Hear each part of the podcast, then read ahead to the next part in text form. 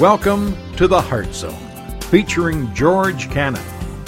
This broadcast is a time of teaching and encouragement from Curwensville Christian Church. For more information, we invite you to visit us on the web at www.curwensvillechristian.org. And now for a message from the Heart Zone. Here's George Cannon. Folks, if you have your Bibles, I'd, I'd like you to turn right now to Colossians. We're in the second chapter. We're going to focus on verses 11 through 15 today. This series is entitled Our Life in Christ.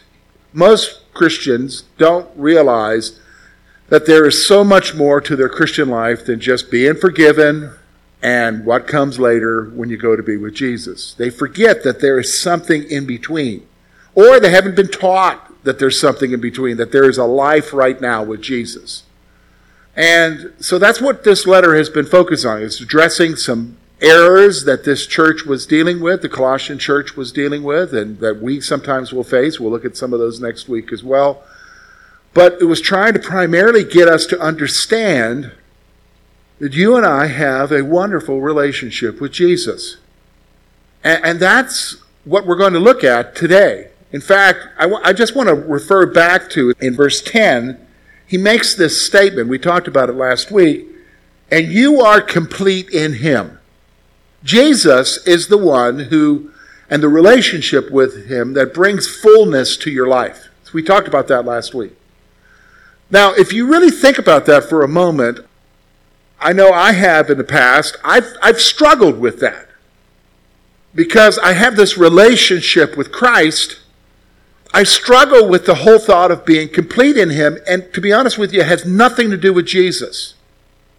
I struggle because of myself. I struggle because of how I perceive myself.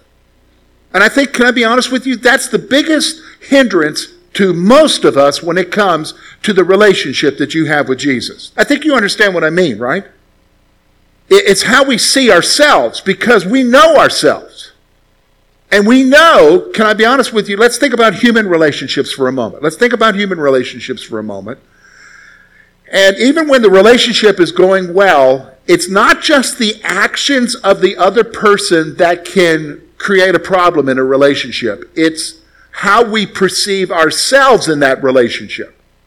Did you know what I mean? It's how we perceive ourselves. It's how we see ourselves and, and what we've done and what we could have done and all of that get, get, can affect the relationship. And that carries over in our relationship with the Lord.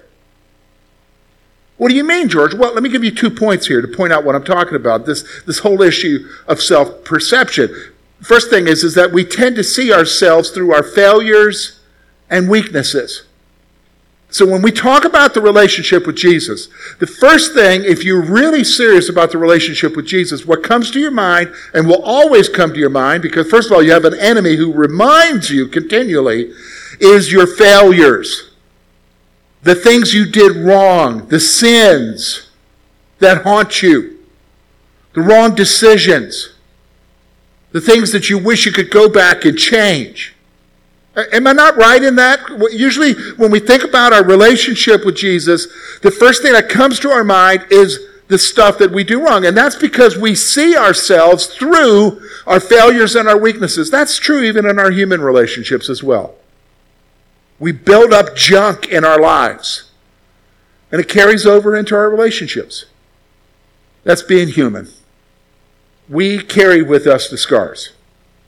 Now, here, here's the wonderful thing, because you're like, oh man, Georgia, really, I came here to be encouraged today. You're, you're actually bringing it up. Well, let me, let me give you an encouragement here.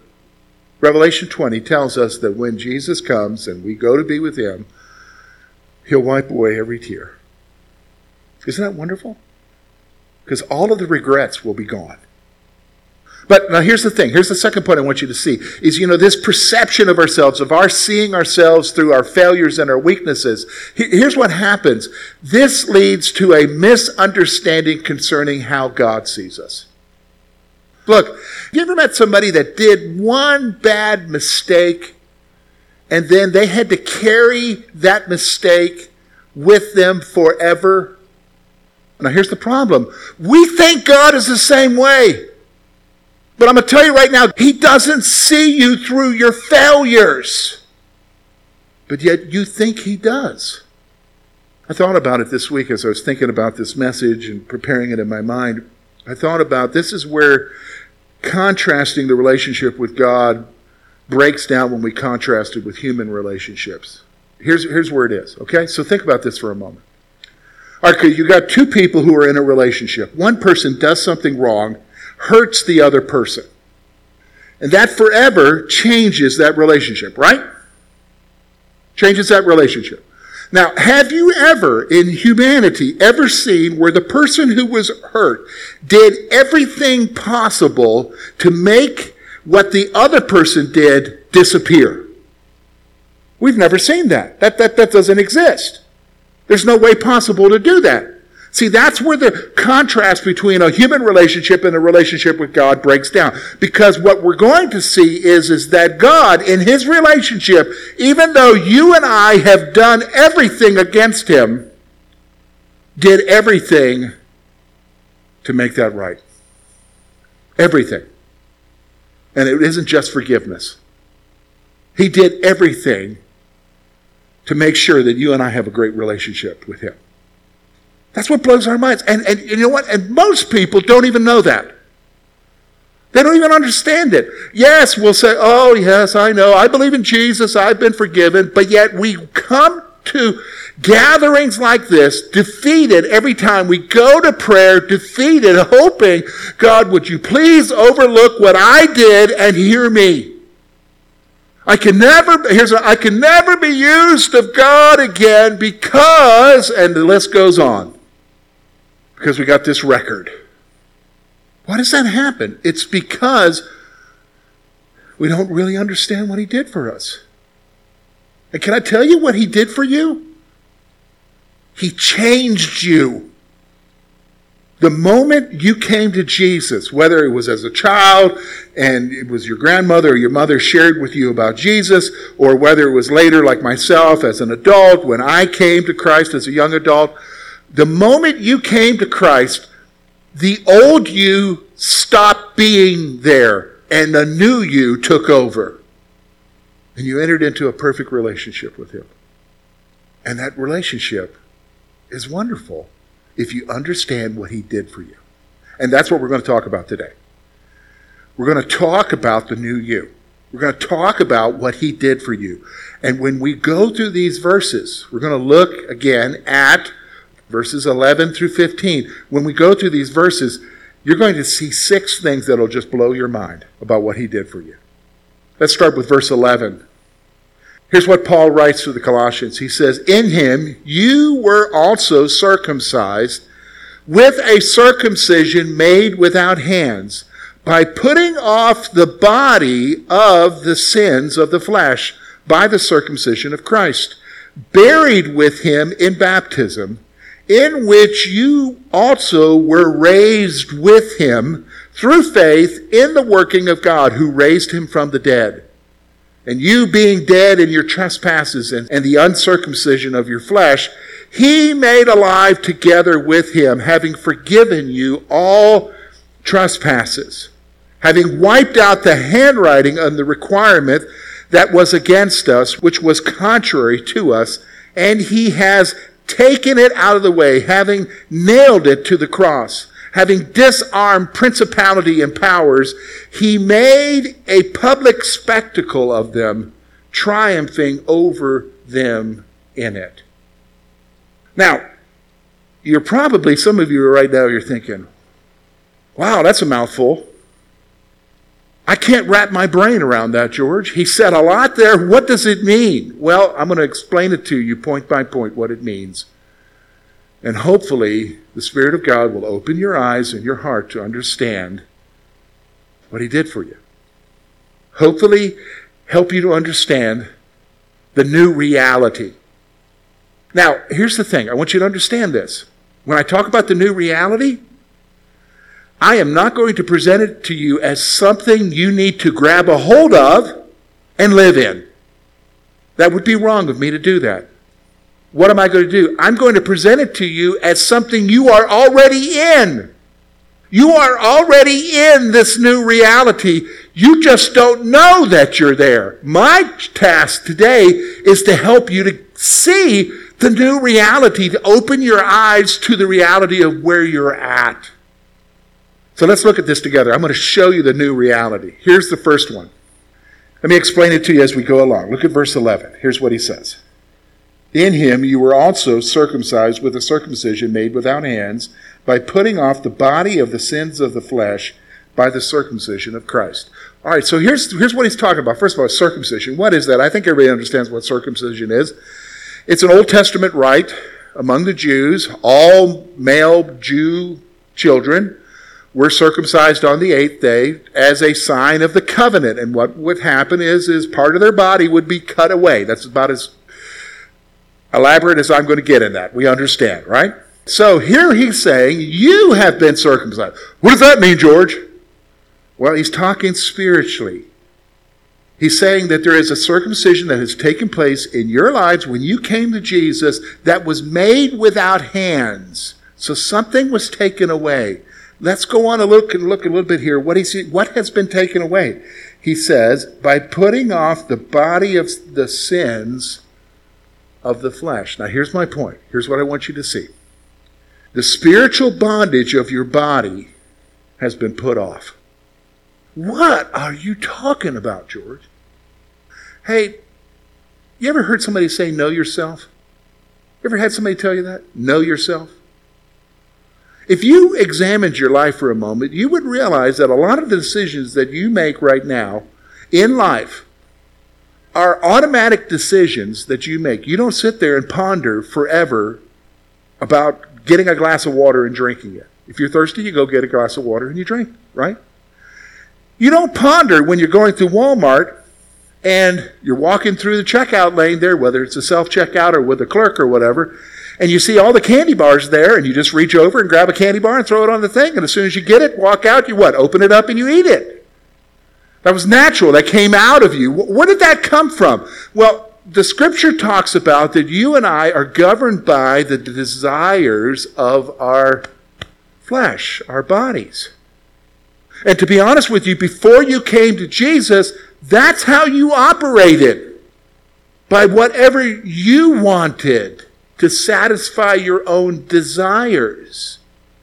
Now, we've seen extremes of that, right? What do you mean, the extremes of it? Well, we see people who get off in addictions, whether it's drugs or alcohol, food, whatever kind of addictions, even sex they end up being addicted to something where their bodies control them. They can't live without whatever it is. They got to have it, right? And they're controlled. They even, I've heard people say this about somebody who's had severe, they've lost their minds. Have we not said that? They've kind of lost their minds. It's because their bodies are in control. So the first thing that happens, he's pointing out here that you understand how you're complete in Christ is, is that the spiritual bondage of your body has been put off. In fact, that's what Romans 6 kind of talks about is that you and I, as believers, because we've been set free, we should no longer yield our members, what is it that, or yield the parts of our body to sin. So the thing that defeats us, let's be honest, what defeats us the most? Sin. The habits we have. We don't need to t- sit around and talk about what they are because everybody has their own stuff. You have cravings, spiritual cravings within you that drive you, and you think there's nothing I can do. I'm in bondage to this. I'm telling you right now, that bondage has been broken by coming to Jesus. And you just need to realize that. That's the new reality. You have the ability to say no. Well, you say, well, does that mean I'll never have a problem with that again? No. Sometimes it takes a while to work out that you don't have to do something, doesn't it? Isn't that human life?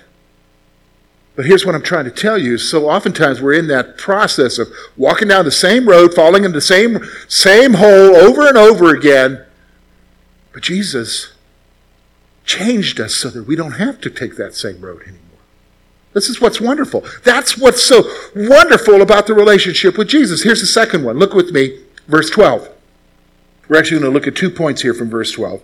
Here's what he says buried with him in baptism, in which you also were raised with him through faith in the working of God who raised him from the dead.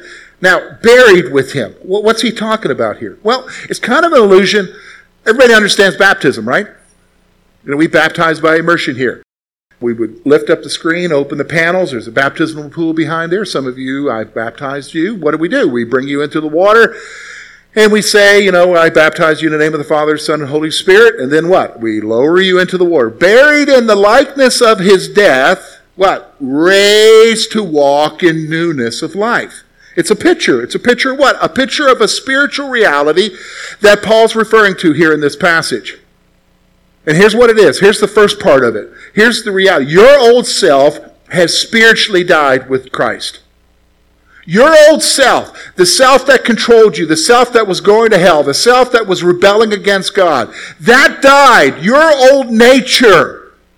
I know some people like to say you still have that sin nature. I don't believe that. You don't have that sin nature. You inhabit a body of flesh that has been trained in sin, but your old nature has died. Why? Because so oftentimes he refers to that old nature in a past tense, meaning that's not true for you right now. So you are somebody completely different because the old you died. But so many of us don't know that. And so your old self died with Jesus spiritually. When he was buried, you were buried. Which brings us to the third point I want you to see here. So as you were dead, you what? You were raised. Listen to what Romans says. He's referring to the same thing here. What shall we say then? Shall we continue in sin that grace may abound? Certainly not. How shall we who died to sin live any longer in it? Or do we not know that as many of us were baptized into Christ Jesus, were baptized into his death? Therefore, we were buried with him through baptism into death, just as Christ was raised from the dead by the glory of the Father, even so we also should walk in newness of life. So just as you died with him, here's the reality. Here's the, here's the next point I want you to see. You were raised up spiritually with Christ to live a new life. You ever said this? I just want to live for you more, Jesus. I just want to do what's right, but I just can't do it. You ever said something like that? Here's the reality that was bogus. Because the reality is, I can do it. Why? Because it's no longer the old George. The old George couldn't do it. The new one can. Why? Because the new one was raised up with Jesus to live a new life. You can live the new life. The new life with Him. Now, what's the new life, George? Walk around with my Bible all day, show up and do. No, no, we're not talking about living a new religious life. We're talking about a new life where you are complete in Jesus because you have a relationship with Him. That's what He's talking about here. So, okay, so here's what we've seen so far. We've seen that the spiritual bondage of my body is, is been put off. I'm no longer need to be controlled by my flesh. The spiritually, the old nature has died. I've been raised up a new person. Here's three more. Look with me, verse 13. And you being dead in your trespasses and the uncircumcision of your flesh, he has made alive together with him, having forgiven you all trespasses. All right, now look, let me just stop for a moment. One of the things I hear people all the time, I'm saved, I'm forgiven, can I, can I tell you that? That just cheapens forgiveness. What, what do you mean cheapens forgiveness? Because really, their concept of forgiveness, can I be honest with you? Their concept of forgiveness is the bad stuff I do is taken care of, I don't need to worry about it. So I can just keep doing what I'm doing. They cheapen it. It's called cheap grace. That is not what he's talking about here. Here's what he's talking about. He's talking about here, listen, being spiritually dead because of your sins. You are alive because of forgiveness. See, those sins that you trivialize, well, I'm forgiven. Listen, those sins, before you came to Jesus, were killing you. Not just physically, although some of them are physically killing us, but they were killing you spiritually. And the ultimate death is the second death, which is the lake of fire. Listen, so when you came to Jesus, He forgave you and therefore made you alive so that you could be somebody different now. Not somebody who keeps doing the same old stuff over and over again, but hey, I'm forgiven. This is the point that he makes in Ephesians. Ephesians chapter 2, verses 1 to 3. And you he made alive, who were dead in trespasses and sins. Stop for a moment. Isn't that the same thing he's saying here in Colossians? Dead in trespasses and sins? In which you once walked according to the course of this world, according to the prince of the power of the air, the spirit who now works in the sons of disobedience, among whom we also all once conducted ourselves in the lusts of our flesh fulfilling the desires of the flesh and of the mind, and were by nature children of wrath, just as the others. See, this is what's going on. You were spiritually dead, and because you're spiritually dead, you were being led around by the nose. You know what that means? You ever seen a bull with a ring in its nose, and they tie a rope to it and lead it wherever it needs to go?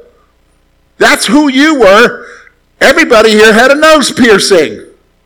I don't, George. Yes, you did, a spiritual one, because three things were guiding you in your life the world, whatever the world's doing, Satan, biggest manipulator in the world, all he knows what button to push in your life, in your own bodies, whatever your cravings were, the desires. That's because you were spiritually dead. But he came along and made you alive. How? Because the thing that was killing you, he forgave. You were made alive because of his forgiveness. Now, here is the other one that I think will blow your mind. Look with me at verse 14. Here's what he says Having wiped out the handwriting of the requirements that was against us, which was contrary to us, and he has taken it out of the way, having nailed it to the cross. Hey, you know what? All of you have records. You have a record. All of you have a record of the bad stuff and the stuff that you shouldn't have done, the stuff that you did and wish you hadn't done, everybody here's got a record. You got a record, and there's no way to get rid of it on your own. You ever tried to get rid of it? You can't. Ever tried to forget it? You can't. If we were to have a group session, we're not, but if we were to have a group session, we would say, okay, I want everybody to go around tell us all the junk you've done. Just give it in categories, don't give us specifics. That would be a terrible meeting, wouldn't it? First of all, you wouldn't want to show up for that. You don't need a meeting like that to remember because you remember automatically. Why? Because you have an enemy who the Bible will refer to as the accuser of the brethren.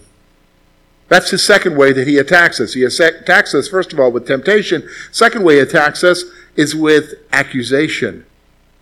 And your consciences and the enemy continually accuses you of what you've done wrong. Now, here's what I want you to see.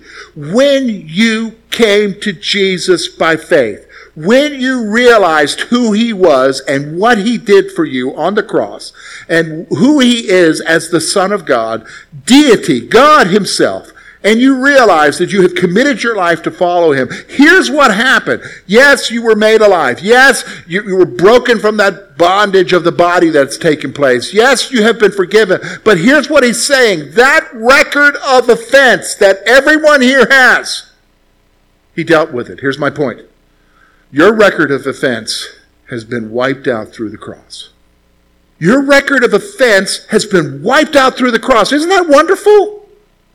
See, listen, that's why salvation is more. Can I be honest with you? Salvation is more than just being forgiven when you first come to Jesus and heaven later on. It's every day right now. Because again, your perception of yourself really affects your perception of how God sees you.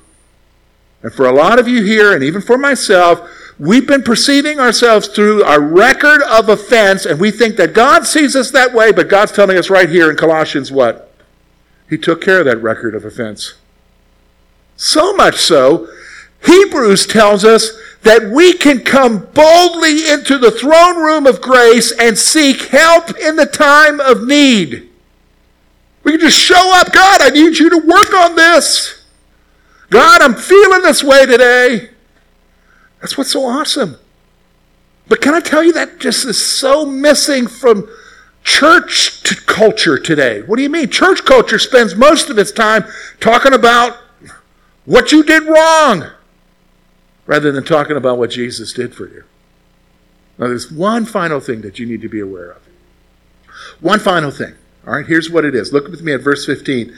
It's kind of like, wow, what is he talking about here? Having disarmed principalities and powers, he made a public spectacle of them, triumphing over them in it. Here he's talking about spiritual forces of wickedness. Here he's talking about demons and Satan. Here's what I want you to see Jesus Christ has defeated and humiliated the powers of evil. He's defeated the enemy. He's humiliated him. Now, what has that got to do with me today, George? Because here's the thing you have a very real enemy. Do you not realize that? Again, here's how the enemy attacks you. Listen to me. If you want to write these down, number one, number one way he attacks you, everybody understands this temptation, right? You don't understand that you're tempted? You're not alive. You are tempted. Here's what the second area of, of attack from the enemy is accusation. Do you see what you did back there? He's constantly reminding you accusation. Third area of attack lies. Lies about who God is, lies about Jesus, lies about yourself, lies about salvation, lies about this, lies about that, and He governs our lives by lies. And see, those are the three biggest areas of attack. Now, here's the thing I want you to see. When it says that Jesus has defeated them and humiliated them, can I be honest with you? Satan has no power over you. You can say no to the temptation. You can shut down the accusation. And you can confront the lies with what? Truth. And move on. Why do you think he tells you in his letters, resist the devil? The reason why you can do that is what? Because Satan has been defeated and humiliated. Isn't that awesome? Now, look, everything I just talked to you about here, all six of these points, they have to do with everyday life right now, don't they? They have to do with you right now. The cravings of your body. You don't have to be in bondage to that. The, the whole reality of the old you is dead. You're totally somebody new now. Your record of offense, nailed to the cross, wiped out. And the enemy, Satan, has no power over you. That has to do with right now. But the problem is, most of us aren't aware of that. We aren't aware. So we lead defeated lives. And we think that God perceives us in a negative way. But He doesn't. Thank you for being with us this morning. And we trust that today's message has been both challenging and an encouragement to your heart. At Curwensville Christian Church, a warm welcome is always extended to you. We're located at 700 State Street, Curwensville, Pennsylvania. For more information about our ministry, please visit us on the web at www.curwensvillechristian.org. Now, on behalf of George Cannon and the entire church family, we hope that you will look to the Heavenly Father in all that you face this coming week.